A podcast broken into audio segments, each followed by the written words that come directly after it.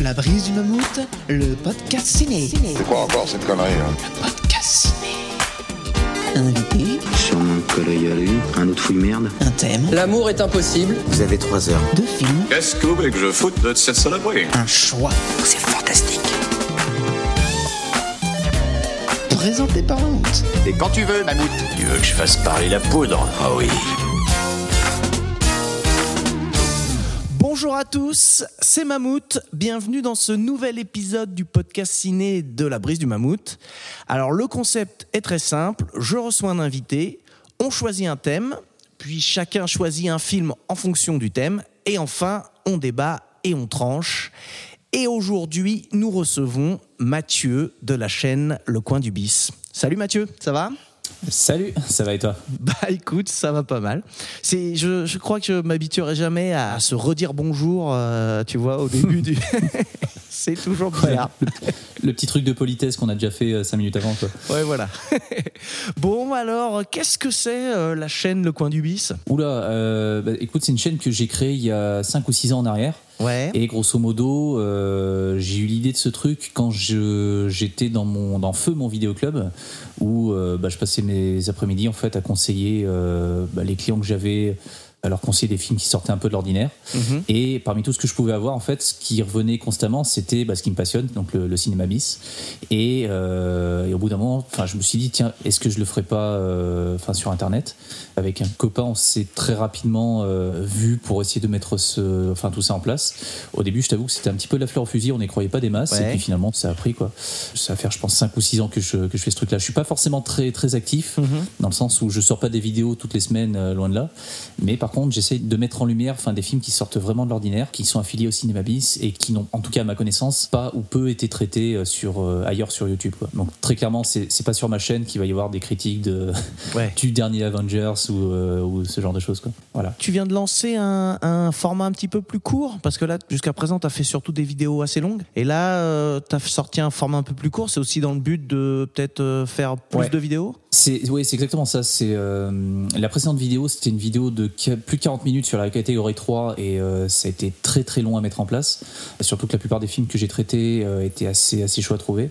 Et après avoir fait ce truc-là, je me suis dit non, non, faut que j'arrête ce truc de faire euh, une vidéo tous les 4 ou 5 mois. Euh, si je pouvais en sortir plus régulièrement, ça serait peut-être un peu mieux et pour moi et pour les spectateurs qui, qui, qui regardent. Donc je me suis dit voilà, je vais créer un format court qui me permettra de parler, euh, bah, encore une fois, des auteurs ou des films qui m'intéressent. Mais c'est un format où je, je traite de, de sujets qui n'auraient pas forcément mérité 20 ou 30 ou 40 minutes. quoi. Mais c'est malgré tout des films ou des artistes en fait qui m'intéressent et qui méritent d'être euh, mis en lumière. Et puis voilà, c'est aussi parce que c'est beaucoup plus rapide à faire en fait. Mm. Donc je pense que je vais essayer d'alterner entre des, des formats courts et de temps en temps une vidéo entre guillemets normale où là par contre ça sera beaucoup beaucoup plus long. Et puisqu'aujourd'hui le sujet dont on va traiter c'est le western, euh, il y aura fatalement je pense cette année une vidéo sur le, le- le western italien. D'accord. Ça m'a donné un petit peu envie. Voilà. Et écoute, juste avant de commencer, je vais quand même te poser la question euh, qui à chaque fois a une réponse différente. Euh, mais toi, comment tu définis le, le cinéma bis? Alors le cinéma bis en fait t'as pas vrai c'est c'est un petit peu comme le cinéma de genre c'est-à-dire que t'as pas de définition euh, gravée dans la roche enfin vraiment euh, euh, définitive quoi. C'est Ouais, chacun définit le truc un Ah, petit c'est peu pour comme, ça que c'est pour ça que je te demandais ta, ta définition personnelle. Euh, ma définition, ça serait, en fait, si tu veux, pour moi, le, le cinéma bis, c'est du cinéma de genre, mais à petit budget, qui, au moment de sa sortie, s'est vu méprisé ou, ou des fois massacré même par la critique, parce que voilà, c'était un cinéma qui était hors des normes, qui était trop fou pour être compris par la, la- la critique de l'époque, et du coup, il a été mis sur une voie de, une voie, une voie alternative, quoi. C'était l'autre cinéma, donc le, voilà, le cinéma bis. C'est des films qui ont été donc euh, massacrés par euh, une bonne partie de la critique, mais euh, depuis euh, maintenant une quarantaine d'années, il y a quand même pas mal de personnes en fait qui défendent corps et âme ce cinéma-là. Enfin, je pense en premier lieu aux, aux magazines spécialisés du style Écran Fantastique ou Mad Movies ou même Starfix à l'époque. Mais il aura fallu attendre, à mon sens, les, les années 90 et notamment la Palme d'Or de Quentin Tarantino pour Pulp Mm. Fiction pour que la critique se retrouve face à quelqu'un qui en savait euh, majoritairement plus qu'elle euh, en ce qui concerne ces films-là. Tant et si bien qu'à chaque fois qu'il y avait une interview, enfin Tarantino n'arrêtait pas de citer tous ces films-là comme source d'inspiration de, de ses films à lui. Et au bout d'un moment, la critique en face se dit mais il n'arrête pas de parler de ces films films-là, au bout d'un moment, il faudrait peut-être qu'on les revoie ou qu'on les découvre. Et euh, donc à partir des années 90, il y a une espèce de, redécouverte, plus ou moins grâce à, Tarantino, de tous ces films-là. Et, et aujourd'hui, quand tu, quand tu vois des, des films qui sortent en... Alors moi maintenant, mais il y a, y a une quinzaine d'années, enfin, quand tu avais un truc un peu pété qui sortait, deux fois sur trois, tu avais un truc sur la jaquette euh, du DVD qui disait, voilà, le film préféré de Tarantino, euh, l'inspiration majeure de Tarantino. Enfin, tu avais toujours une espèce d'autocollant euh, Tarantino approuve. Ouais, c'est vrai. Qui, qui, qui, qui, moi m'emmerdait, tu vois, mais d'un côté, je- tu, tu peux pas euh, occulter le fait qu'il a été quand même pour beaucoup dans, cette espèce de redécouverte de tout ce cinéma, quoi. Même si encore une fois, il y a plein de personnes qui, euh, le défendaient et qui le défendent encore, mais il aura fallu euh, son, poids en fait à lui pour que euh, une partie de la critique en fait recommence. Enfin, redécouvre ses films et, puisse enfin les analyser correctement. Quoi. Parce que des fois, c'est quand même assez marrant. Tu as des, des critiques qui ont massacré euh, un film en fait quand, quand il est sorti à son époque et qui, des fois, 20, 30 ou 40 ans plus tard, euh, le même critique se retrouve à, à dire exactement l'inverse. Tu vois. Ouais, c'est vrai. Euh, la nuit des morts vivants, enfin, je, je sais plus dans quel bouquin j'avais lu ça, enfin, sur, sur Romero. Il y avait un critique qui avait défoncé le film en fait à l'époque de sa sortie en 68 et 40 ans plus tard, oh là là, quel chef-d'œuvre magnifique. euh, Enfin, c'est, je trouve ça quand même assez marrant, quoi. Ouais, c'est ça. Surtout que souvent, les mecs, ils disent pas, j'avais pas compris à l'époque. Ils occultent complètement leur avis de, de l'époque et ils disent juste, c'est génial. Ah oui, mais il y a plein de journaux comme ça qui font des, euh, qui retournent leur veste ou qui font des volte-face euh, juste fabuleuses, quoi. Mais bon, après, bon, c'est pas, c'est pas neuf. hein. Non. Bon, bah écoute, euh, je pense qu'on peut passer euh, bah, à l'action, j'ai envie de dire. hein, dans le, on peut rentrer dans le vif du sujet. T'es prêt? Ouais. Passe-moi l'objet de ma visite. Vous venez me parler de quoi? T'as quel sujet? Ouais, bah au moins, on sait de quoi on parle, là, c'est clair. Alors, le thème qu'on a choisi aujourd'hui, c'est western alternatif. Hein, T'avais un peu, euh, euh, euh, je, je trouve pas le mot, mais toi, tu l'avais un peu annoncé dans, dans l'intro. Alors, pour pouvoir euh, définir ce qu'on entend par western alternatif, ce serait bien, je pense, de commencer par euh, qu'est-ce que c'est qu'un western classique? Bah, le, western classique, en fait, c'est, euh, je crois c'est John Ford qui disait ça. C'est le, genre cinématographique absolu, dans le sens où c'est, parfaitement compréhensible par tous, enfin par tout le monde. Je caricature un peu, mais c'est relativement très simple. Enfin, quand je dis simple, c'est simple, hein, c'est pas, pas simpliste.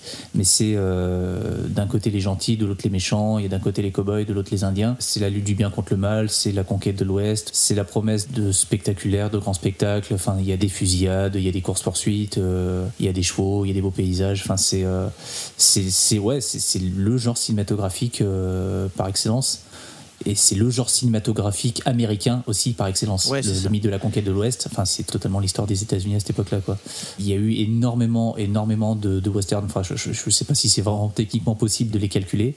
Euh, mais moi, après, ce qui m'intéressait, c'était de, de qu'on se concentre aujourd'hui en fait sur tout ce qui était, si, enfin, western entre guillemets alternatif. Et par alternatif, moi, ce qui m'intéresse, c'est le, le western euh, européen et en particulier italien, parce que malgré tout l'amour que je peux avoir pour le western euh, américain, je trouve que c'est quand même assez euh, assez timide, assez plan-plan. Et euh, à partir des années 60, les réalisateurs italiens ont mis une espèce de, de gros coup de pied dans la fourmilière. En tentant des choses que euh, on n'aurait pas forcément vu dans le cinéma, enfin dans le, dans le dans le western américain. Ouais, c'est ça. C'est-à-dire que euh, effectivement, le, le western classique, il y a un côté très manichéen avec euh, les cowboys qui sont toujours les gentils contre euh, soit les, les méchants mexicains, soit contre euh, les, les sauvages qui sont représentés par les Indiens. Euh, Il y a ce côté aussi où le héros est toujours parfait avec une, une morale irréprochable. Ouais, c'est ça. Après, ça veut pas dire que le, le western euh, américain n'est, n'est- enfin, euh, fait toujours la même chose. Enfin, il y a- il y, a aussi des contre-exemples et des films où, euh, où on est un peu plus dans une zone un peu, un peu floue, quoi. Bien sûr. Il y, a- y des chefs-d'œuvre absolus qui s'inscrivent pas forcément là-dedans. Je pense à un, un film qui s'appelle La Rivière Rouge, où de mémoire, je crois que c'est John Wayne. Il est pas forcément très très clean. Enfin, il est en tout cas pas aussi clean que dans ses autres dans ses autres films, quoi. Euh, donc voilà, il y, a- y toujours des contre-exemples. Bien sûr. Mais à, à aucun moment, en fait, euh, ces films ne vont aussi loin que ce qui s'est passé euh, dans le cinéma italien des années 60. Quoi. Ouais. Alors, ce qu'il y a, c'est qu'effectivement, il y a, il y a des, des changements sociétaux dans les années 60. Euh, donc, il y a des petites percées dans le cinéma américain autour du western, mais jusqu'en 66, il y a toujours le code Hayes aussi. Ouais, qui- le, en fait, il, se passe déjà pas mal de choses parce que le, tout à l'heure on parlait de cinéma bis. En fait, la, la naissance entre guillemets du cinéma bis, elle se fait dans les, au milieu des années 50 au moment où justement Hollywood commence un petit peu à se, peut-être pas à se casser la figure, mais euh, à décliner euh, du fait que la télévision commence à se répandre de plus en plus dans les foyers américains et que bah, du coup euh, bah, les gens restent chez eux à regarder des films, notamment des westerns, mais euh, les cinémas en pâtissent. Et en fait, euh, ce qui est décidé à l'époque, c'est que pour faire ressortir les gens de, chez eux et que les, gens retournent en fait au cinéma, Hollywood en fait mise tout sur les trucs à, gros spectacle. Les films avec des, super décors, une armée phénoménale de figurants. Et pour que ça coûte moins cher, les tournages sont délocalisés en Europe et notamment en Italie et en Espagne. Et en fait, à ce, à ce moment-là, les techniciens américains euh, viennent donc bosser donc en, Europe et en, en Italie et en Espagne. Et les techniciens européens apprennent à leur contact et se rendent compte aussi qu'il y a une espèce de place à prendre euh, au niveau de la série B parce que Hollywood, encore une fois, mise tout sur les films à, à gros budget. Les euh, Laurence d'Arabie Cléopâtre et tous ces trucs-là. Et euh, bah, les Européens se disent, bah tiens, voilà, il y a une place à prendre. Donc nous aussi, on va faire ce qui marche. Donc à l'époque, il y a James Bond qui avait cartonné. Donc c'est à ce moment-là qu'on a eu des films euh, d'espionnage en Europe. En France, on a eu les premiers OSS 117. Euh, les péplums marchaient, donc il y a eu du péplum euh, en Italie. Euh, les, les enfin, tout, tout, tout ce qu'on appelait le musclopéra, enfin, les, les massistes, les Hercules et compagnie. Et euh, bah, au bout d'un moment, on en fait, on s'est mis à enfin, les, les Européens et les Italiens en tête se sont mis en fait à copier le, le- le western. Quoi. Il y en a eu aussi en Allemagne, enfin, il y a eu un petit peu à droite à gauche. Mais vraiment, il s'est passé quelque, enfin, quelque chose en 1964 avec pour, pour une poignée de dollars de Sergio Leone, Ouais, qui était le, le déclencheur, même s'il y a eu d'autres westerns avant qui ont été faits. Mais Euh, celui-là, ça a été effectivement le, le, le film qui, qui a pu dire à tout le monde que ça marche. Quoi. Même si c'est pas les Américains qui le font, on peut faire des westerns en Europe et ça peut être des succès. Ouais. Et le truc, c'est que il hum, il- encore une fois, il y avait des westerns qui ont été, qui ont été faits avant en Europe, mais ils n'avaient pas vraiment d'identité euh, plus marquée que ça en fait.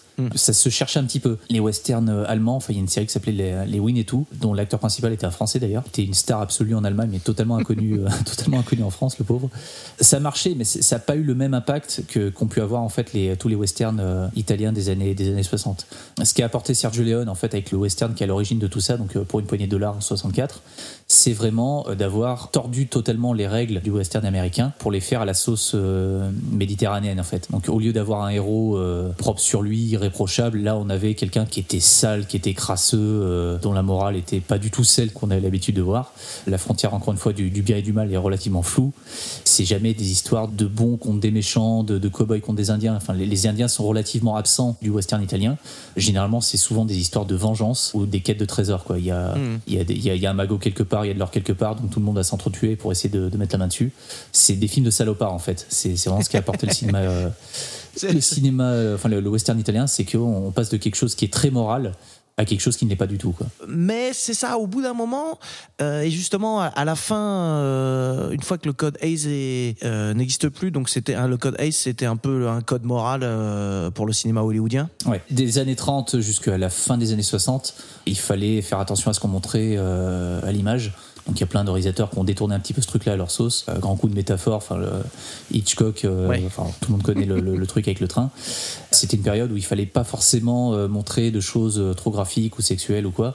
Mais à partir de, à partir de la fin des années 60, euh, le cinéma américain a pu, a pu se lâcher quoi. Ouais, c'est ça. Et du coup, il y a aussi toute une, une frange de, de western qui vont sortir à ce moment-là et qui vont se réapproprier un peu tout le western spaghetti.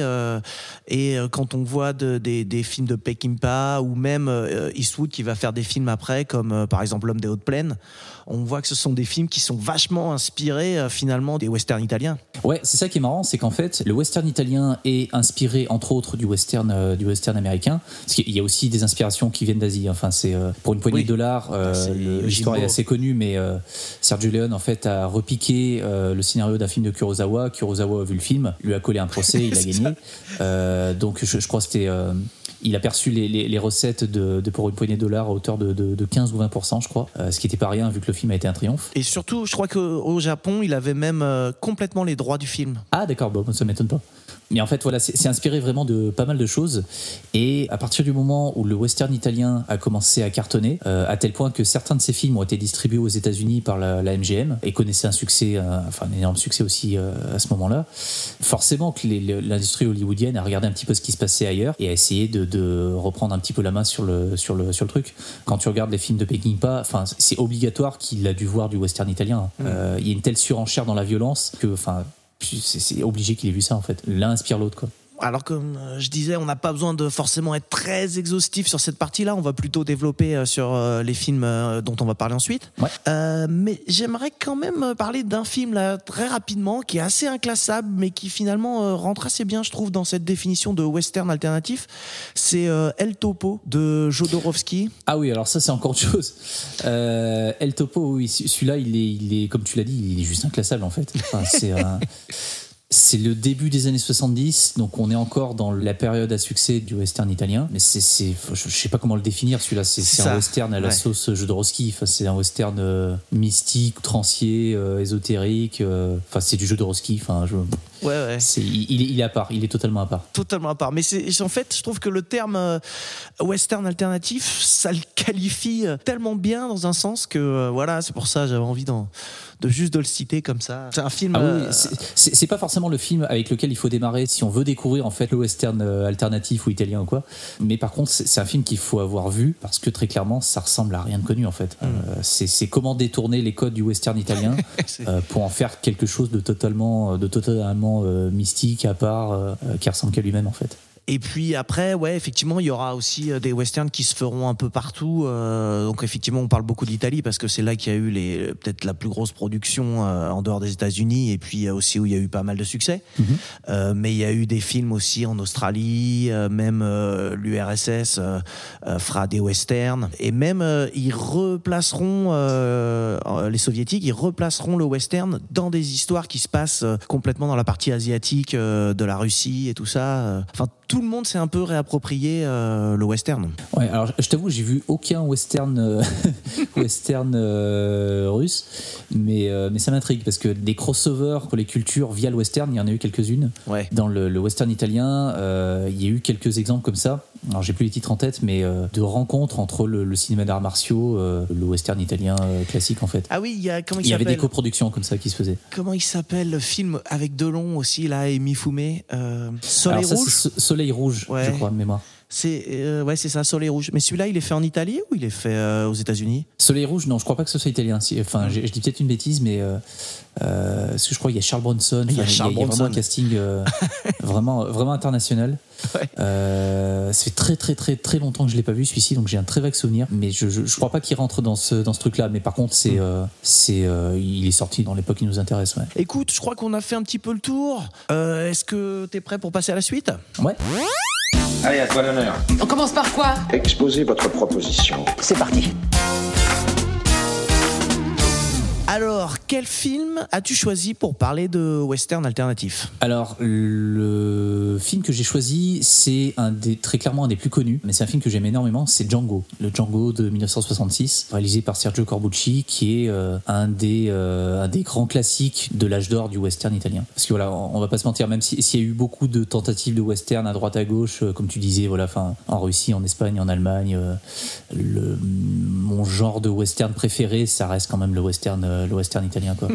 Euh, D'ailleurs, enfin, un, un truc que je m'amuse à faire quand je parle de western avec euh, avec mes clients, parce que le, enfin, actuellement je travaille dans un magasin de DVD, et du coup quand je parle de western et que je vois que la personne soit a du mal à, à voir ce que je ce que je raconte ou, ou est pas forcément très habitué au genre, euh, je fais un test et du coup je demande à la personne si je vous dis western, c'est quoi la première la, la première enfin première image pardon qui vous vient en tête? Et euh, 4 fois sur 5 on me cite soit Clint Eastwood, soit euh, Sergio Leone ou euh, ou Charles Bronson, Charles Bronson avec son harmonica ou, euh, ou la musique de, de d'Ennio Morricone. Il va y avoir qu'une seule personne en fait sur les cinq qui va me citer John Wayne ou John Ford ou euh, ou, ou Hard Hawks ou enfin qui va me citer du western, euh, du western américain, euh, enfin du, du vrai western en fait. Mhm. Euh, et c'est ça qui m'amuse, c'est que avec le temps, la copie italienne a supplanté en fait le modèle original euh, américain. Alors qu'en fait, à l'époque, quand, quand certains films italiens sortaient en France, encore une fois, une partie de la critique défonçait ces films parce que c'était du western impur en fait. Enfin, qu'est-ce que c'était que ces Italiens qui allaient faire du western alors que ça les concerne absolument pas? Enfin, le- le- le- la conquête de l'Ouest, c'est aux États-Unis en fait, c'est pas en Italie, donc ça n'a aucun sens. Si tu veux rigoler un coup, t'écoutes. Je crois que c'était le, le masque et la plume. Masquer la plume. Euh, Masque et la plume, en fait, qui faisait la, la- la- la critique de, du bon, la brute et le truand, euh, mais il défonçait le truc en, en disant que c'était ni fait ni à faire, que c'était une catastrophe. C'était limite, même, enfin, c'était insultant en fait. Euh, et voilà, enfin, 50 ans plus tard, c'est considéré comme un des 10 meilleurs films du monde, tu vois. Mhm. Le western italien, il avait très très mauvaise presse à l'époque, quoi. C'est pour ça que ça me fait beaucoup rigoler qu'aujourd'hui, euh, il ait pris le pas sur le western, euh, le western, le, le vrai western entre guillemets, tu vois. Ouais, j'ai relu des critiques là de pour une poignée de dollars aussi là. Je crois que c'était dans Libération et dans et c'est pareil, le film il se fait défoncer. C'est marrant comme tu disais tout à l'heure là, ce revirement qu'il y a eu et que maintenant Sergio Leone, bah voilà sa, sa trilogie du dollar là, c'est culte quoi. Personne dirait euh, du mal de ces films là. Ah non, aujourd'hui c'est acté que c'est des, euh, c'est des chefs-d'œuvre, tu vois. Enfin, Sergio Leone, il a pas fait non plus énormément de films, mais par contre, à chaque fois qu'il en faisait un, c'était euh, c'était un pavé, quoi. Euh, mais tu vois, il, il aura fallu du temps pour que, dans l'inconscient collectif, le western italien fasse jeu égal avec le western traditionnel américain, tu vois. Et des fois même le dépasse. Aujourd'hui, je pense qu'en fait, quand tu as des festivals, des rétrospectives de, de western ou quoi, il y a de fortes chances qu'on passe plus de western italien que de western traditionnel euh, américain. Tu vois, pendant des années, il y a une espèce de travail à faire pour euh, redécouvrir enfin, faire redécouvrir ces films et les reconsidérer correctement. Je pense qu'aujourd'hui, c'est peut-être même l'inverse qu'il faut faire. Tu vois, faudrait plus euh, redécouvrir John Ford ou Howard Hawks que Sergio Corbucci ou Sergio Solima, tu vois. Même si, voilà, je persiste et signe, euh, je préfère 100 fois un film de Solima euh, aux trucs un peu tout propres euh, qui ont été faits aux États-Unis, quoi. Et donc alors revenons sur euh, Django. Qu'est-ce qui t'a fait le choisir? Bah, Django, en fait, c'est c'est un film qui est revenu en lumière encore une fois via, bah, via Tarantino, quand il a fait sa version à lui, la Django Unchained. Alors, beaucoup de personnes, en fait, connaissaient déjà le, le- le film original de Corbucci, mais moi, à l'époque où je tenais mon vidéoclub, quand une personne rentrait et me disait, voilà, je cherche Django, moi, je disais lequel. Et je te jure que la plupart des personnes, en fait, euh, me regardaient avec des grands yeux en me disant, ah, mais il y en a plusieurs. Je dis, mais oui, bien sûr, enfin, des Django, il y en a. euh, Oh là je là. crois, il y en a une vingt- il y en a une vingtaine quoi enfin Ouais. des euh, minimum enfin le, le- le Django de Corbucci tu vois c'est le premier après t'en as eu plein quoi Django prépare ton cercueil euh, Django porte sa croix Django fait ci Django fait ça tu vois il y en a vraiment une pelletée qui enfin la plupart du temps n'avait absolument rien à voir avec le, le Django original tu vois. c'était juste le titre français qui faisait que tu vois mais par contre ouais des Django il y en a eu, il y en a eu énormément mais le Django de Corbucci enfin il a été euh, ça a été un des grands classiques du western euh, du western italien parce que après que Sergio Leone en fait ait posé les bases avec euh, pour une poignée de dollars euh, et pour quelques dollars de plus, tu as eu en fait toutes les copies que Sergio Leone détestait d'ailleurs. Enfin, il détestait tout ce que tout ce que le, western italien est devenu. Mais parmi toutes ces copies, Django pour moi c'est une des meilleures qui soit parce que justement euh, ça se démarque un petit peu de ce qu'a pu faire Leone avant, dans le sens où euh, ça apportait une petite touche de surréalisme et de, fantastique qu'il n'y avait pas forcément dans les films de, de Leone. Donc tu retrouves en fait le héros crasseux, moralement un peu un peu douteux, qui est juste là en fait pour le, la vengeance, la pas du cas. Enfin, il n'y a, pas de, de valeur noble en fait dans le personnage de, de Django, mais surtout il y a un côté un peu euh, un peu bande dessinée quoi. Le, le tout premier plan du film, tu suis un soldat donc euh, le Django en question qui patauge dans la boue et qui est en train de tirer un cercueil. Ouais. T'as la musique par dessus et tout, donc euh, Ah, C'est très marquant tu- hein, comme image Ouais. là. C'est clair. et il faut attendre une bonne demi-heure avant de découvrir euh, bah, ce qu'il va y avoir dans le fameux cercueil qui tire depuis le début du film. Mais surtout, le personnage, il est, euh, il est très ancré dans le, dans le, enfin, il est très similaire au, au personnage que tu peux avoir dans les, les films de Léon. Mhm. Mais il y a une espèce de, une espèce de sauvagerie en fait dans les affrontements, une espèce de brutalité qui est encore un cran au-dessus par rapport à ce qui a pu être, euh, ce qui a été fait auparavant. Ce qui fait que voilà, Django, c'est il y a des moments vraiment, on est- à la lisière du fantastique. Quoi. La, la scène finale se passe dans un cimetière. Le, le village dans lequel se passe l'action, enfin, il est, euh, il est boueux comme pas permis. Tu vois, enfin, c'est, euh, c'est vraiment une ambiance qui est totalement différente de ce qui a pu être fait avant et qui monte encore une fois, comme, enfin, comme je disais, crescendo dans le, dans la violence. Et euh, je crois même en fait que le, le côté boueux du film n'a pas été fait euh, volontairement. Je crois qu'il il a plus des cordes, enfin, au moment de tourner, et du coup, il se retrouvait euh, les pieds dans la gadoue et ils ont fait avec.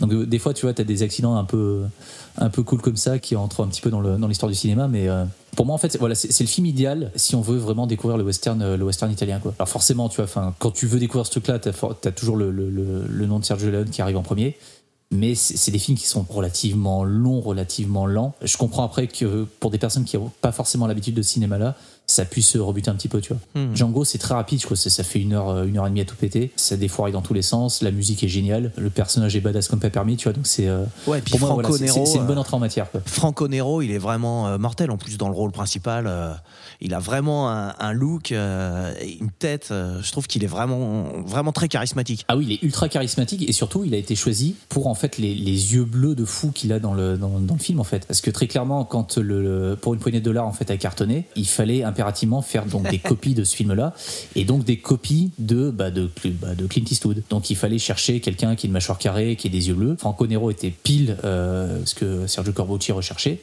et du coup après il a fait une carrière phénoménale dans le, dans le cinéma italien. Il a joué dans plein d'autres films, enfin plein d'autres westerns qui sont euh, aussi bien que, enfin en tout cas pour moi que, que Django.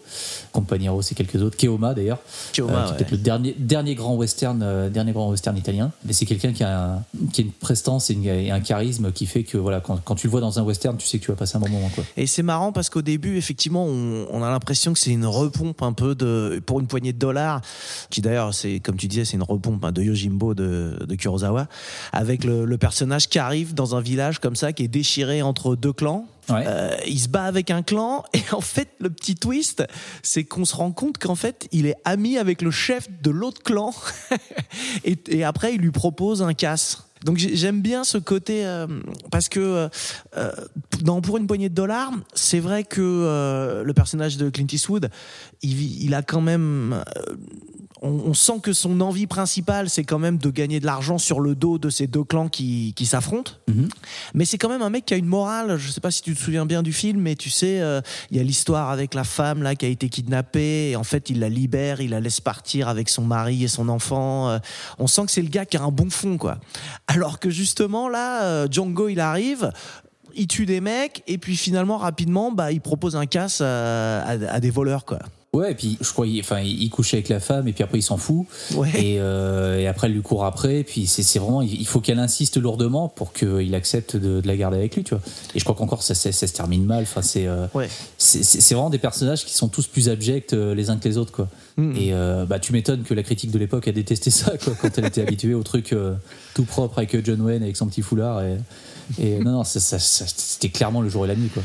Et puis c'est vrai que t'en as parlé, la boue, c'est vraiment un personnage du film. C'est incroyable et ça donne une ambiance euh, folle, quoi. Ah oui, et puis c'est euh, encore une fois c'est une porte d'entrée quoi. Des, des westerns encore plus fous que, que Django, il y en a eu euh, il y en a eu quand même pas mal. Et c'est ça moi qui me fascine là-dedans, c'est que des, des westerns t'en as eu des centaines et des centaines. Je suis encore très loin d'avoir vu vu tout ce que je veux voir en fait, parce que je suis sûr que dans l'eau il y a des machins dont je soupçonne même pas l'existence et qui sont au moins aussi fous que Django quoi. Il y a un film qui est très très connu justement pour pour cette dose de, de folie. C'est un film qui s'appelle Tire encore si tu peux, euh, qui est réalisé par euh, Giulio Costi, dont c'était je crois le premier film. Euh, c'est un mec qui en a fait que trois. Il a une filmographie très très bizarre en fait. Tiens encore si tu peux, c'est le western à ma connaissance qui est le plus le plus dingue euh, jamais fait en fait en, en Italie à cette époque. Après, il avait fait une espèce de giallo quand on n'est pas vraiment un, qui s'appelait La mort à pendu à neuf. Donc rien que le titre, t'as envie de le voir. Euh, c'est un truc avec Jean-Louis Trintignant. C'est un film qu'on pensait perdu euh, pendant des années, mais qui en fait a été retrouvé relativement récemment et restauré. Donc il est disponible, je crois, dans la collection Make My Day, supervisé par Jean-Baptiste Toré, là, qui est édité chez, chez Studio Canal. Et c'est un film très très très très bizarre. Et son troisième et dernier film, c'est, j'ai oublié le nom, ça finit par un A. Euh, ça me revient pas, mais, mais c'est un truc Ouais, vraiment vraiment bizarre aussi. D'accord. Et donc voilà, enfin le, mec n'a fait que trois films, mais c'est vraiment trois trucs euh, totalement à part. Et pour ce qui est de son premier, tiens encore si tu peux, c'est euh, un western avec Thomas Milian, qui est là aussi comme Franco Nero un des grands noms du, euh, du western Ouais. italien. Et puis après, tous les films de, de flics, après aussi, il en a fait plein. Aidé, pardon? Et après, tous les films de, de flics euh, réactionnaires un peu à l'italienne, Ouais, il en a ouais. fait plein aussi, Thomas Milian. Polizio Tesco, ouais, ça il en a fait une pelletée. Mais tiens encore si tu peux, ouais, ça démarre. On voit Thomas Milian qui sort de terre euh, avec la main là comme ça, comme si on était dans un film de zombies. Ensuite, il va y avoir euh, une première scène avec des, des méchants qui arrivent dans un village, qui se font tous massacrer. On se dit ah mais d'accord, moi c'était les méchants, mais en fait non, ils ont pas, ils ont pas fait long feu quoi. Mhm. Je crois qu'il y a des chauves-souris à un moment, il y a une crucifixion, euh, il y a un viol collectif. Enfin, c'est- ça part dans tous les sens. C'est très bizarre. Ouais, puis le, le, personnage principal, il est aussi un, peu réanimé là par des espèces de. C'est pas vraiment des sorciers, mais euh, c'est des mecs qui le, font revivre alors qu'il était presque mort. Et du coup, il a une espèce de quête euh, mystique de vengeance. euh. Il y a un côté christique en fait, parce que le- la première fusillade, je crois qu'il passe au travers les balles. Le, mec s'est pris, des balles, il s'est fait enterrer, il sort de, il terre. C'est des Indiens en fait qui le, le- le remettent d'aplomb. Et après, il va aller, fracasser le gars en fait qui le tirait dessus auparavant. Et euh, le, le méchant lui tire dessus, puis enfin, Thomas Millian avance comme si euh, les balles ne lui faisaient rien, tu vois. Euh, donc il y, y a une espèce de délire euh, mystique en fait, mais qui n'est jamais dit clairement en fait dans le film. Ce qui fait que, tiens encore si tu peux, tu peux le revoir 15 fois, tu vas toujours découvrir des trucs que tu n'avais pas forcément vu euh, avant, tu vois. Moi j'ai dû le voir je pense 3 ou 4 fois, et quand je l'ai revu là il y a une petite semaine, j'ai vu des machins, je me dis tiens mais comment ça se fait j'ai jamais vu un truc aussi évident que ça quoi. Enfin comment j'ai pu rater cet aspect là quoi. Il est à part. Tiens encore si tu peux, il est vraiment vraiment à part quoi. Et dans la version anglaise, le personnage, il s'appelle Django. Ouais, ouais, mais, mais ça faisait partie des trucs, euh, de- enfin, ce que je disais tout à l'heure, c'est que Django, en fait, a eu un tel succès dans le, dans le cinéma, euh, enfin, dans le cinéma euh, italien, que, tu vois, même encore aujourd'hui, quand, enfin, je regardais dans les bonus, là, Franco Nero, quand il va dans un hôtel, les mecs à la réservation, ils, ils- enfin, ils disent pas Franco Nero, ils disent Django, tu vois. Enfin, ça, va le poursuivre jusqu'à sa mort, tu vois. D'ailleurs, si, on regarde le film de Tarantino, la Django Unchained, il y a une scène que j'ai expliquée à plusieurs en fait de mes clients à l'époque parce qu'ils comprenaient pas, parce qu'ils n'avaient pas aussi vu le film, euh, le film original. C'est qu'à un moment donné, quand il y a deux esclaves en fait qui s'affrontent dans un salon, il y a donc euh, l'esclave qui appartient à, DiCaprio, je crois, qui, euh, qui gagne. Et en fait, au moment où on, emmène l'esclave qui est KO, qui est décédé de son adversaire, qui était un Italien, l'Italien donc est dégoûté d'avoir perdu et se retrouve en fait au bar avec Django, donc Jamie Foxx, les deux se regardent et ils disent voilà comment tu t'appelles. Puis il y en a un qui fait moi je m'appelle Django, ça s'écrit D-J-A-N-D-G-O. Et j'insiste sur le D, et puis l'italien à côté il fait bah oui, enfin euh, moi aussi. Et puis il boit son verre, il se lève et il s'en va. Et ce personnage, tu ne le revois plus jamais de tout le film. Et en fait, c'est Franco Nero. Et c'est juste, en fait, ça n'a aucune importance dans le film. C'est juste Tarantino qui s'est fait un kiff de mettre son Django à lui, Jamie Foxx, à côté du Django, enfin du, du vrai en fait, euh, Franco Nero, euh, le temps d'une petite scène quoi. Quand je voyais que j'avais des clients qui comprenaient pas ce truc-là, que je me disais non non, il faut que vous voyez le film original en fait. Tarantino c'est très bien, c'est super, mais mais mais voyez les films dont il s'inspire en fait, parce que c'est Tarantino, c'est juste l'arbre qui cache la forêt, tu vois. Il y a un truc que je trouve aussi euh, assez marquant dans Django, c'est les couleurs. Il y a un truc qui est très bizarre sur. euh, on dirait que c'est un, tout est à la fois un peu bleu, un peu passé, et en même temps les couleurs vives, elles ressortent à mort, notamment le rouge. Euh, Il y a le- un des gangs des méchants là, ils ont des cagoules rouges. Évidemment, t'as le sang et, et je trouve que les couleurs, elles sont aussi très marquantes. Je sais pas si ça te ça te marque aussi toi. Bah, il, le- il est coloré, mais en même temps pas tant que ça, parce qu'encore une fois, tout est, tout est très boueux. Donc, euh, quand on est dans le, dans, dans le village et tout, enfin, on dans la boue et euh, c'est pas très très coloré. Ce qui ressort, voilà, comme tu dis, en fait, c'est vraiment les méchants avec les cagoules rouges, quoi. Euh, L'idée d'ailleurs des cagoules rouges, en fait, c'est venu de l'assistant réalisateur, qui est très connu parce que c'est, euh, enfin, c'était euh, Ruggero Deodato, donc le mec qui allait réaliser plus tard euh, Cannibal Holocaust et quelques quelques horreurs bis italiennes. Et en fait, lui, enfin, l'idée, je crois, de cette espèce de milice là en cagoule rouge, c'est venu de, c'est venu de lui. Et du coup, enfin, le, forcément que ça va ressortir sur cette espèce de paysage tout boueux, tout moche. Non, c'est une bonne idée en fait. C'est encore une fois, il y a un côté BD, un côté vraiment bande dessinée. T'avais pas forcément dans le western euh, américain classique qui fait que le, le ouais, t'es devant une bande dessinée quoi. T'es devant une bande dessinée. euh, quand ils fracassent 50, 50 gars à la fois euh, avec une sulfateuse, bah, les mecs, ils ont des tronches de, de, de- de méchants de bande dessinée avec des cagoules. Ouais, ouais, c'est, c'est, et puis c'est ça, est- bon, on l'a dit, mais c'est rien que le, film, il a été tellement marquant qu'il y a plein d'autres films derrière qui sont appelés Django ou avec des personnages qui s'appellent Django et on se rend compte que euh, que c'est un film qui a marqué quoi, rien que rien qu'à cause de ça aussi. Ouais, c'est un film qui a marqué, mais en- encore une fois, le, les, les autres films qui ont pris le nom Django, c'est c'est- c'est pas. Enfin, encore une fois, il n'y a, pas de lien avec le, le- le film de, de, Oui, de c'est ça. Corbucci. C'est vraiment Mais- pour le nom. C'est juste une histoire d'exploitation en fait. Enfin, le, Hmm. à partir du moment où tu as, quelque chose qui cartonne dans le cinéma d'exploitation, forcément qu'on va capitaliser dessus et continuer euh, pour entre guillemets duper le spectateur et lui faire croire que bah, c'est la suite du truc alors qu'en fait pas du tout. Tu vois. Mais des Django, je sais plus. Enfin, euh, Ouais, je, je- il y a- il y a- une il y cinquantaine a au une- moins. une- ouais, peut-être pas autant, mais je dirais, je dirais bien une quinzaine ou une vingtaine. Quoi. Faudrait que je vérifie, mais je, sais qu'il y en a quand même pas mal. Quoi. Mais euh, ouais, ouais, enfin, le, le- le titre anglais de, de Tiens encore si tu peux, je sais qu'il y, a- il y a Django dedans, tu vois. Ouais, c'est ça. Alors qu'il n'y a, rien à voir avec le, le- le film de, de Franco Nero, quoi. Et ce qui est, c'est ça. Et ce qui est encore plus fou, c'est que dans le script original, il s'appelle pas Django le personnage. Ils l'ont rajouté pour la version anglaise pour euh, essayer de vendre un petit peu sur le nom Django. Ah oui, bien sûr, mais il y, a- il y a plein de, de magouilles qui étaient faites comme ça, tu vois. Les Américains, par exemple, détestent euh, quand un film est doublé ou sous-titré, et pour que Le Bon Laboratoire et le Truand puisse être euh, diffusé en fait aux États-Unis, ils ont refait un doublage américain avec donc euh, Clint Eastwood avec euh, une voix euh, enfin avec des, avec des voix amé- américaines quoi. Mais ils l'ont fait vraiment ultra soigneusement pour que euh, les Américains ne percutent pas qu'ils étaient face à un film italien. Et pendant des années, en fait, les gens ont cru que Le, le Bon, la Brute et le Truand, c'était un film américain. Alors aujourd'hui, voilà, tout le monde est au courant que voilà, c'est Sergio Leone derrière, mais euh, des magouilles comme ça, en fait, t'en- avais plein, quoi. À partir du moment où il faut vendre un film, enfin, euh, les, les mecs à l'époque, le scrupule, s'en foutaient Non, complètement. non, quoi. merci. Et pour reparler un peu de Sergio Corbucci, moi je crois qu'il y a un film que j'aime encore plus que Django, c'est Le Grand Silence. Ouais, ça c'est un classique. Ouais, il est, il est vraiment magnifique. J'ai- au début, quand on a parlé de, de western alternatif, je me suis dit, bah, je vais prendre celui-là. Mais après, je me suis dit, non, ce serait pas, ce serait pas très malin de prendre deux films du même réalisateur. Mais euh, ouais, il est vraiment magnifique. Et il y a aussi, euh, on sent aussi que Tarantino, il l'a vu celui-là. Ouais. Parce que c'est un western dans la neige. Et évidemment, le deuxième western qu'il va faire, euh, ça va être un western dans la neige aussi. Ouais, le Django original, enfin, rend hommage très clairement au western italien classique entre guillemets. Les huit là pour le coup, comme tu dis, c'est un, c'est un hommage au western dans la neige, entre autres, parce qu'il y a pas mal de trucs aussi qui sont cités dans le film. Mais le western dans la neige, il n'y en a pas eu forcément beaucoup, beaucoup, loin de là. Mais à chaque fois, c'est des westerns qui sont extrêmement euh, pessimistes et qui sont extrêmement sombres. La, la blancheur de la neige ouais, fait ressortir le- la noirceur des personnages. Quand euh, quand il y en a un qui se prend une balle et qu'il y a du sang qui coule, tu le vois tout de suite, tu vois. Donc c'est euh, la blancheur aveuglante. Encore une fois, te fait ressortir l'opposé, si tu veux. Le grand silence, c'est presque une espèce de chef-d'œuvre. euh, je dirais pas accidentel, mais euh, ouais, encore une fois, des, des westerns sous la neige, il y en a pas trois tonnes, quoi. Tu as Jean-Louis Trintignant qui joue le héros, qui prononce pas un mot, qui s'appelle Silence dans le film.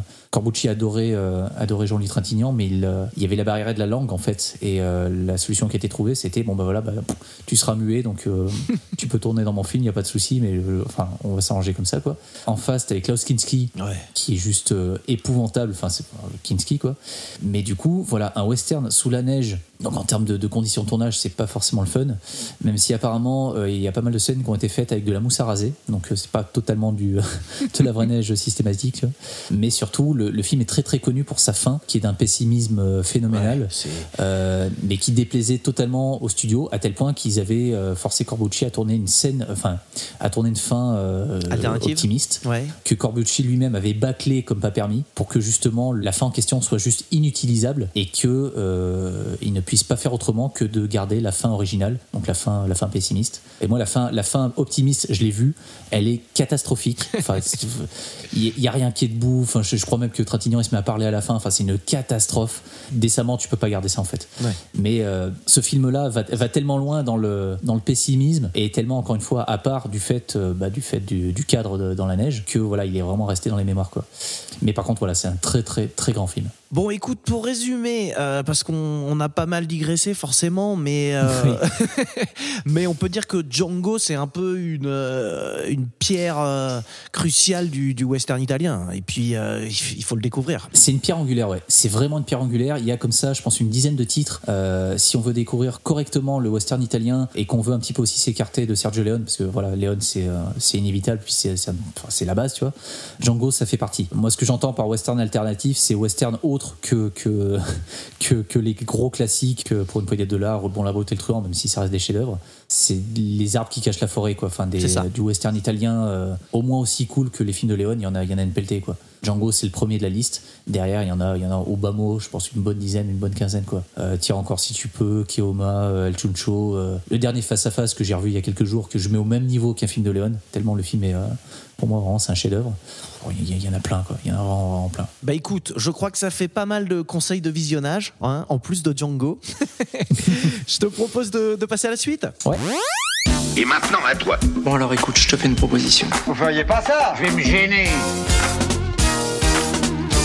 Alors, le film que j'ai choisi pour parler de western alternatif, c'est Impitoyable de Clint Eastwood. Alors euh, justement là, c'est ce que je disais juste avant. Euh, au début, euh, j'ai évidemment pensé direct au Grand Silence, mais je me suis dit que bon, c'était deux films qui étaient trop proches, Django et le Grand Silence. Et en fait, j'ai vraiment voulu euh, prendre un peu le, le contre-pied de ton choix. Ouais. Et donc c'est pour ça que je suis allé sur sur Impitoyable. Donc déjà, pourquoi il est complètement différent? Parce que déjà, c'est un film américain. C'est un film de 1992, donc euh, une autre époque que les années 60-70. Euh, C'est aussi un film, euh, donc déjà avec des stars, parce que Clint Eastwood, autant quand il a fait pour une poignée de dollars, c'était un inconnu. Autant en 92, euh, bah voilà, c'est une grande star, donc il, est, réalise et il, est, il a le rôle principal. Il y a aussi Gene Hackman dedans, il y a Morgan Freeman, donc des acteurs qui sont aussi super connus. Et c'est un film qui a eu, aussi eu euh, quatre Oscars quand même, dont meilleur film et meilleur réalisateur. Donc voilà, on n'est pas tout à fait dans le, dans le même euh, registre. Ouais. Et c'est c'est ça qui m'intéressait aussi, c'est que euh, malgré tout, je pense que c'est un western alternatif et qu'il offre plein de, scènes qui sont vraiment euh, très rares finalement dans les westerns. En fait, euh, l'histoire donc c'est qu'il y a une prostituée qui se fait défigurer et en fait le shérif de la ville où elle se fait défigurer, c'est Gene Hackman. C'est le shérif, mais en fait c'est un salaud hein, quand même globalement. Et en fait, euh, il rend un verdict qui est un peu euh, pourri, dans le sens où euh, il y a uniquement le, proxénète qui va être dédommagé. Et donc, la prostituée, avec ses collègues, elle va mettre à prix la tête du mec qui l'a défiguré. Et on a un gamin qui va aller chercher Money, qui est le personnage joué par Eastwood, pour aller gagner la prime. Et en fait, euh, ce Money, c'est une grande légende de l'Ouest. Euh, enfin, c'est surtout un, un salaud aussi, un tueur sans pitié euh, qui a une réputation euh, incroyable. Quoi. Et donc il va refuser dans un premier temps, mais sa femme vient de mourir. euh, lui, il a raccroché depuis un moment, donc il voulait pas euh, repartir. Mais sa femme vient de mourir, il doit élever ses enfants, la récolte est pas terrible, et il finit par accepter. Déjà, c'est une idée qu'en fait Eastwood il avait depuis un petit moment en tête, mais il attendait d'être assez vieux pour pouvoir jouer le rôle. Et donc, euh, c'est ce que je disais là, c'est vraiment alternatif parce que c'est un film qui nous montre un Far West qui est absolument pas glamour.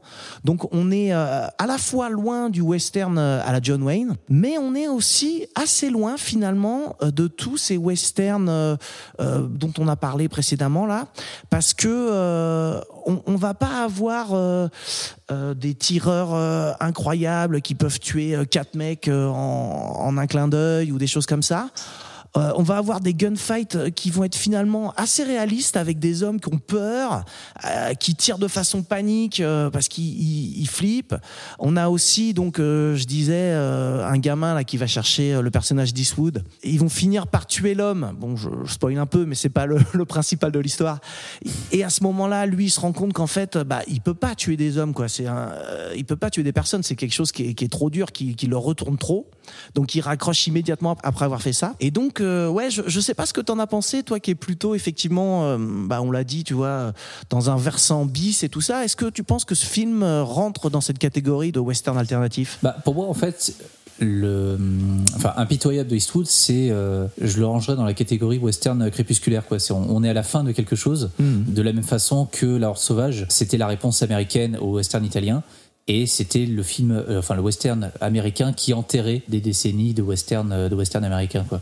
La conquête de l'Ouest, tout ça, enfin c'était plus vraiment des valeurs en phase avec ce que traversaient les États-Unis euh, à la fin des années 60, début 70. Le road movie en fait est grosso modo ce qui se rapproche le plus euh, du western. La conquête de l'Ouest, en fait, c'est euh, c'est euh, bah, vu remplacé par euh, par des histoires de, de, personnes en fait qui se déplacent sur le sur le territoire américain et qui euh, d'une d'une certaine façon redécouvrent un petit peu euh, l'Amérique sauf que l'Amérique entre temps a totalement changé quoi. Le western en fait c'est euh, peut-être pas éteint mais en tout cas c'est momentanément arrêté en fait au début des années 70 parce qu'il était plus vraiment en phase avec l'Amérique. Eastwood ayant fait sa carrière ayant débarré sa carrière plutôt en Italie avec les westerns Il en a ensuite fait euh, aux États-Unis. Il a très vite euh, bifurqué vers le, vers le film policier. Il a ensuite réalisé ses propres films. Du coup, pour moi, quand je vois Impitoyable, je vois euh, non pas un film en fait qui te raconte le western américain et sa fin.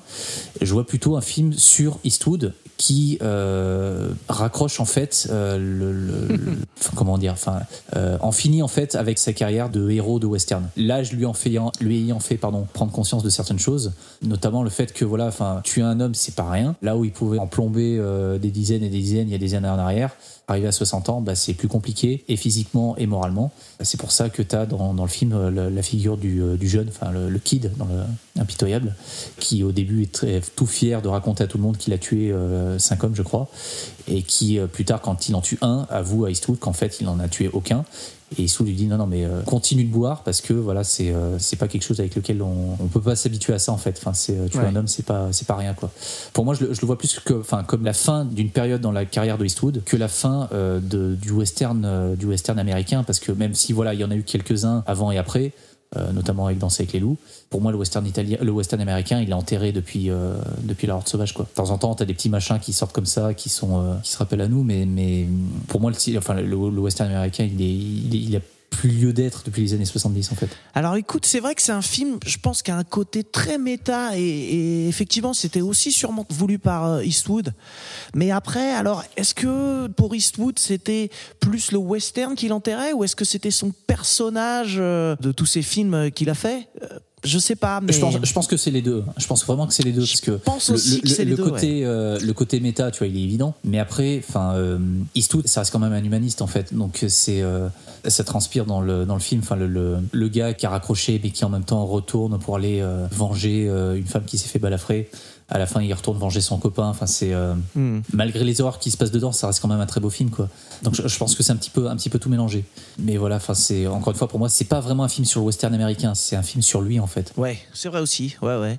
Après, c'est ça. Il y a tout le côté où, euh, bah, il est rouillé. D'abord, il, il essaie de tuer quelqu'un à la carabine, il le rate. Euh, après, il tombe malade. Enfin, ouais, il y a tout ce côté-là un petit peu où, où Eastwood dit lui-même, je suis trop vieux, quoi. Dès qu'il essaie de monter à cheval, il se casse la figure. Enfin, Il y a ça puis- aussi, c'est vrai. Tu as les, euh, les, les deux premiers plans du film, ça, ça t'annonce clairement la chose, tu vois. Le premier plan du film, c'est un soleil couchant, tu vois en contre-jour. T'as une tombe à côté, tu vois, t'as déjà la symbolique de la mort qui est présente. Enfin, on est sur la fin de quelque chose.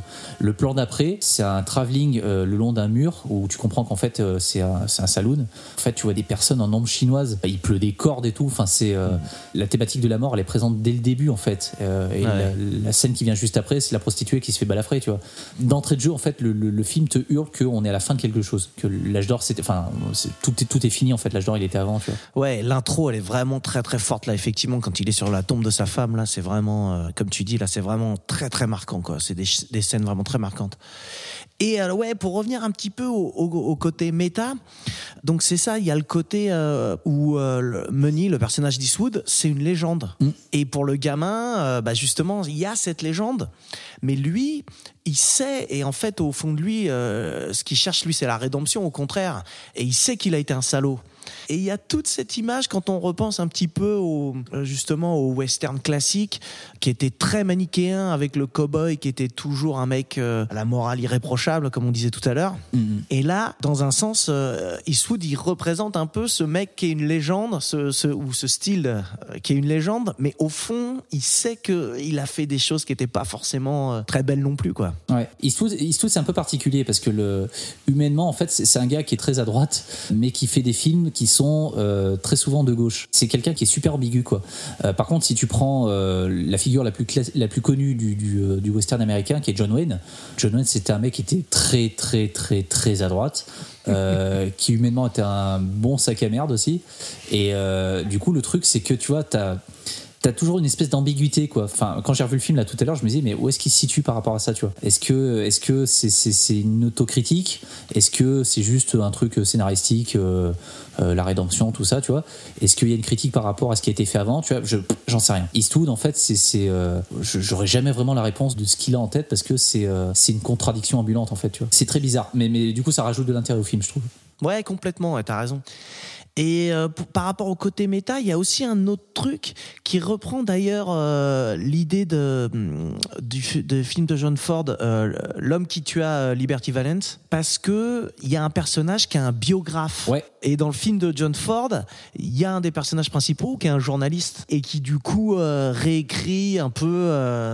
bah, c'est la fameuse citation, c'est quand quand la la légende dépasse la réalité, imprimer la légende. Ouais, c'est ça. Et du coup, il y, a, y a cette même idée qui est reprise aussi.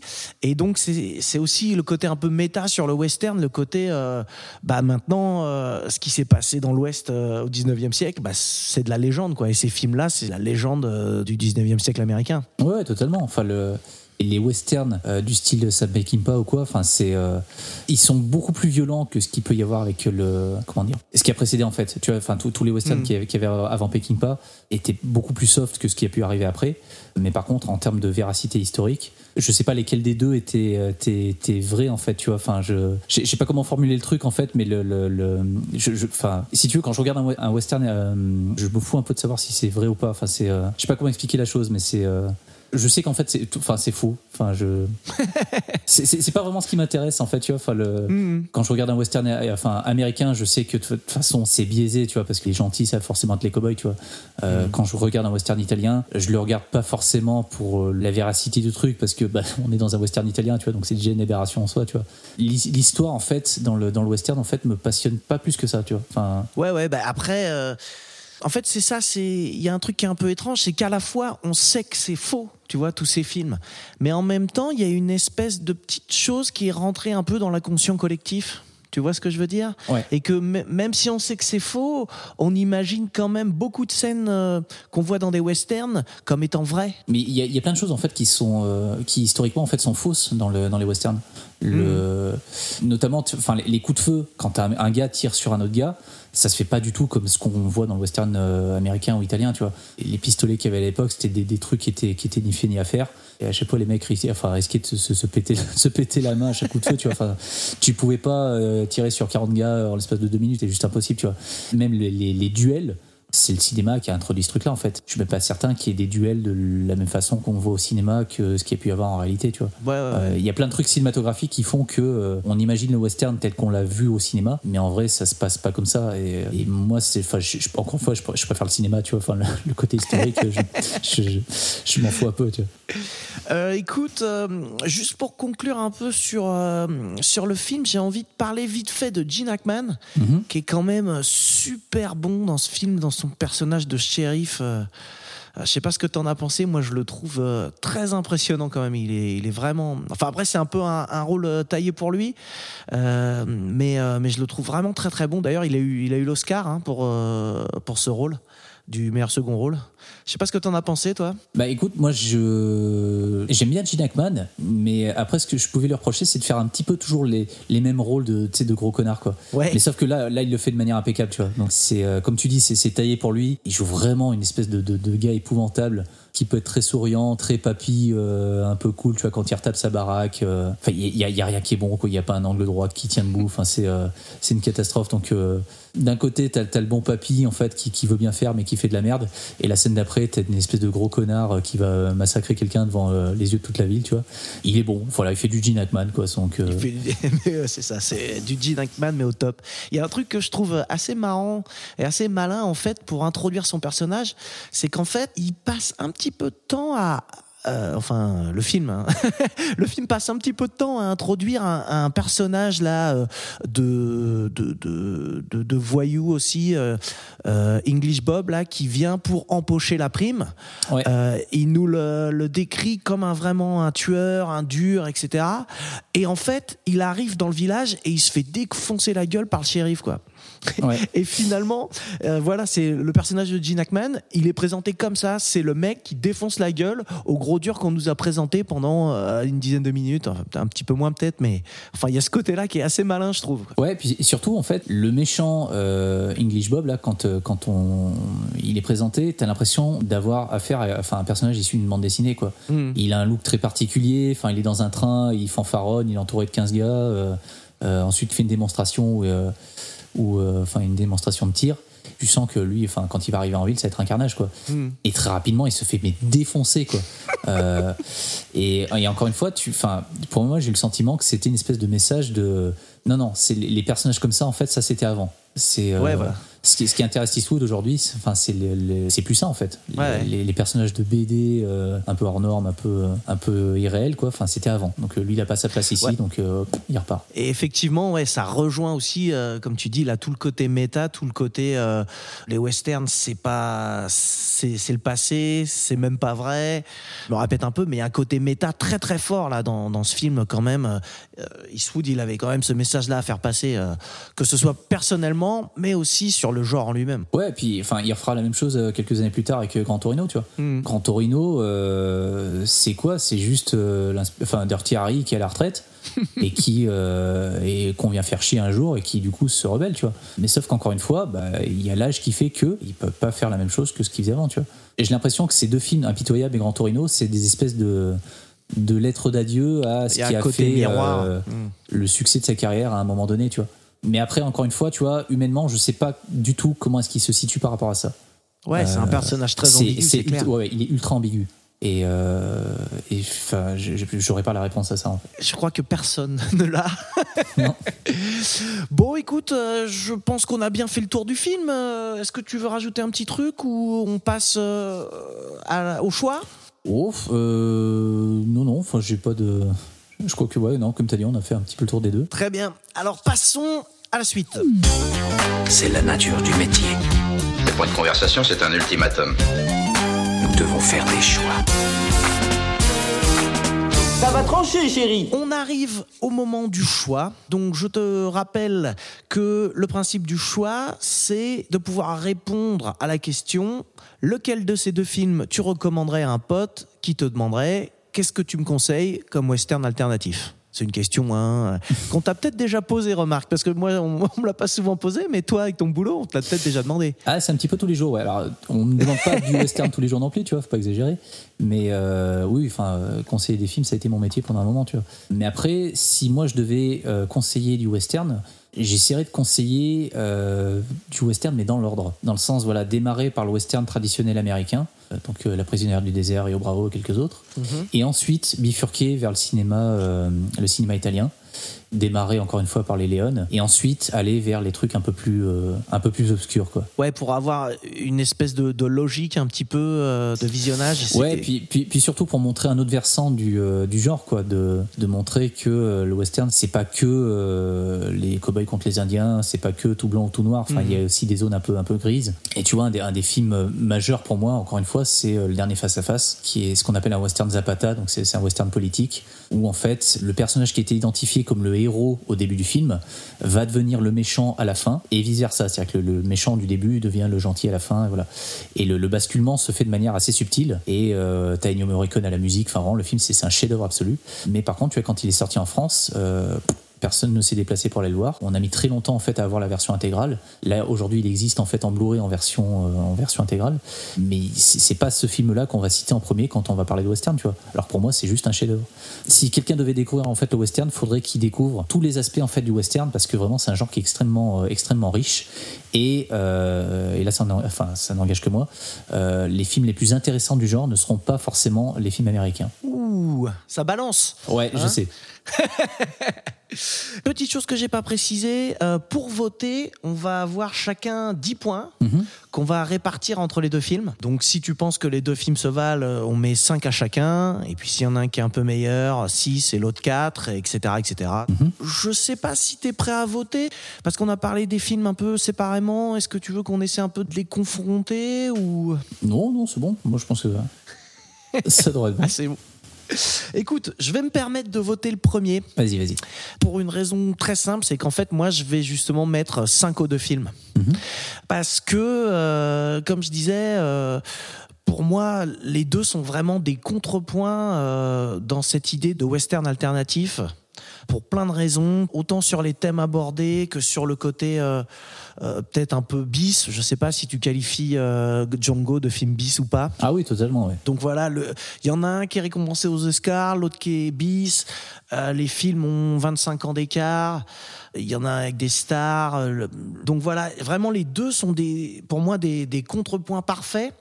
Et en même temps, pour moi, ils rentrent tous les deux vraiment dans le thème.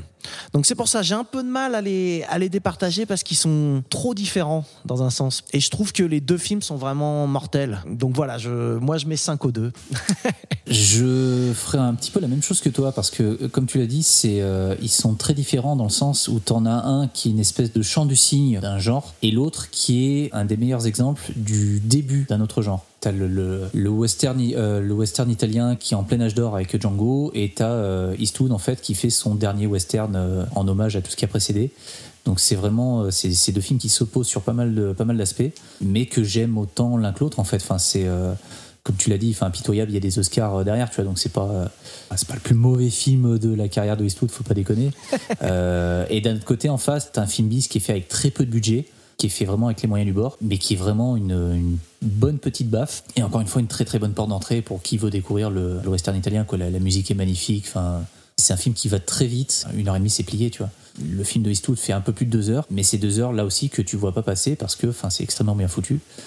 Encore une fois, je les aime autant l'un que l'autre, donc euh, j'aurais du mal à les à voter pour l'un euh, plus que pour l'autre, tu vois. Ah, je pensais que tu départagerais les films, mais du coup, on va rester sur une égalité totale? Ouais, ouais, ouais. Je, je trouve que, enfin, pour la personne qui a vu ni l'un ni l'autre, euh, je pense que c'est une très bonne chose de voir les deux, parce que du coup, t'as euh, t'as deux, deux euh, films qui, qui te représentent le western de façon totalement différente. Mhm. Ouais, c'est ça. D'un côté, t'en as un qui fait très bande dessinée, et de l'autre, t'en as un qui se refuse totalement à ça. Ouais, c'est vrai. C'est vrai, c'est- un très bon résumé effectivement de, des films. eh ben écoute, du coup, euh, je crois que la prochaine fois qu'on a un pote qui nous demande euh, qu'est-ce que tu me conseilles comme western alternatif, on sera obligé de lui dire écoute, je t'en conseille pas un, je t'en conseille deux.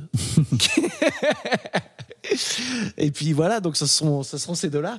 Merci d'avoir participé euh, à cette émission. Bah écoute, merci à toi, merci de l'invitation. On reparle un petit peu de ta chaîne, vite fait. C'est Le Coin du Bis? Ouais, c'est une chaîne YouTube donc qui s'appelle Le Coin du Bis où encore une fois je parle de cinéma, de cinéma bis. Euh, donc tous les films un peu foufou euh, qui sont passés un petit peu sous le radar. Oui, donc il y a aussi bien du qu'est-ce que j'ai pu faire? Enfin les dernièrement la, la dernière vidéo que j'ai sortie c'était sur Yann Gonzalez. C'est un réalisateur que j'aime beaucoup mais qui est pas encore suffisamment connu. Enfin en tout cas pas assez connu selon moi. J'ai fait une vidéo sur la catégorie 3 hongkongaise. Il y en avait une sur euh, la non-exploitation, il y en avait sur Les Diables sur Tetsuo, sur John Carpenter, sur, euh, sur des films un peu foufou, sur l'exploitation. Euh, voilà, enfin c'est le, le cinéma bis. En fait, ce qui me passionne là-dedans, c'est que c'est c'est même pas un genre, c'est un ensemble de genres qui sont tous plus fous les uns que les autres et qui ont, euh, à partir des années 50, inondé en fait les cinémas de quartier un petit peu partout dans le monde. Et euh, quand on se penche dessus, on découvre des, euh, des genres et des sous-genres qui sont euh, totalement dingues et qui n'existent que, que là-dedans, quoi. Même si voilà, depuis quelques années, Hollywood a un petit peu récupéré le truc et se met à faire des remakes en fait de films qui étaient totalement, euh, qui sont totalement passés inaperçus au moment de leur sortie, ou alors qui étaient juste des, euh, des succès euh, mais connus uniquement des, euh, des, des fans du genre ou qui étaient des, des cartons en vidéoclub. Euh, voilà, c'est c'est vraiment cette culture-là qui me, qui me passionne. C'est vraiment les, euh, les films où quand tu regardes le truc, tu dis putain, mais qu'est-ce que je suis en train de voir? Qu'est-ce que c'est que ce truc, quoi?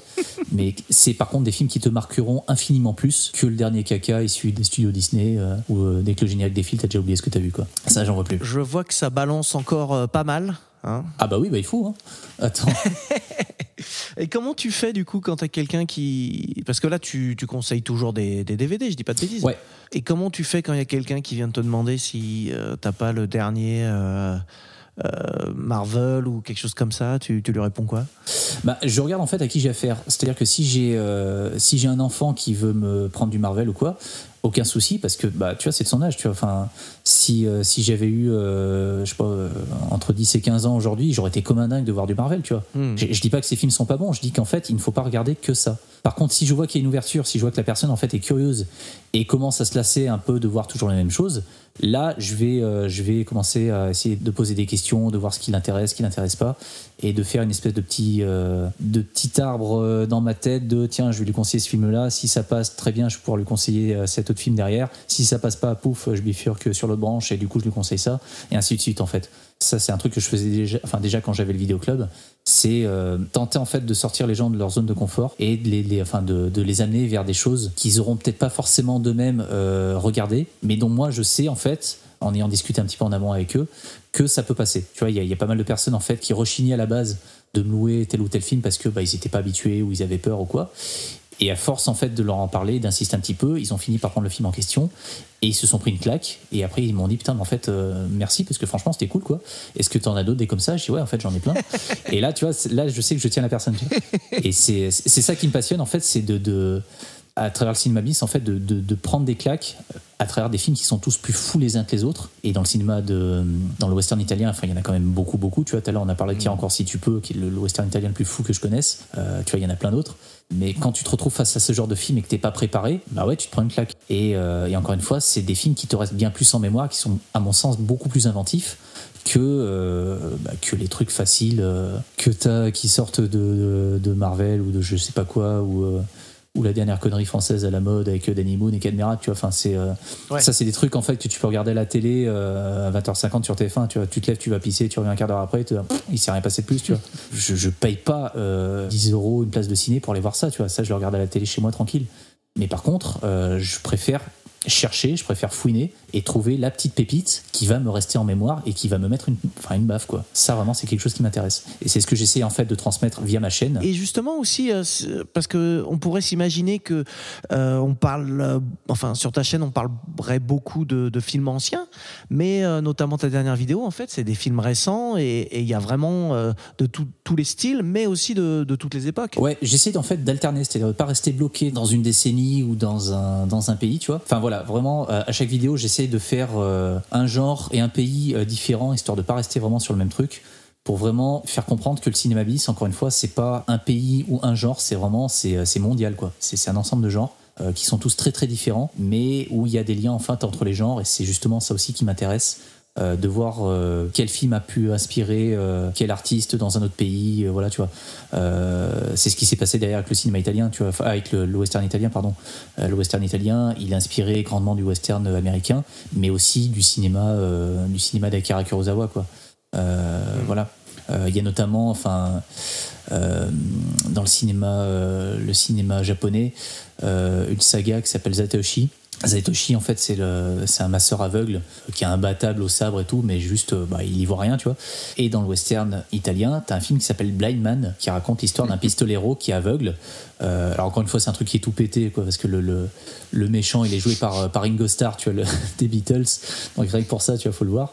Mais euh, tu vois, enfin, entre entre l'Italie et le Japon, on pourrait penser qu'il n'y ait pas forcément de lien. Or, tu vois, enfin, l'un inspire l'autre et, euh, et inversement, tu vois. Enfin, il y a, il y a comme ça dans le cinéma bis, en fait, des trucs qui ont été tellement marquants qu'ils ont inspiré d'autres d'autres cinéastes issus de d'autres d'autres pays. Et ça a donné d'autres sous-genres et ainsi de suite et ainsi de suite, tu vois. Ça, je trouve ça passionnant. Et je suis assez d'accord avec toi.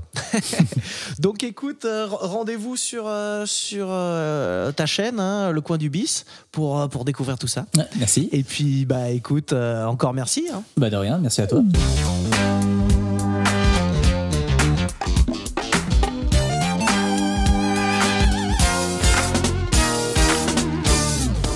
Bon, excusez-moi. Il est tard maintenant, il faut que je rentre.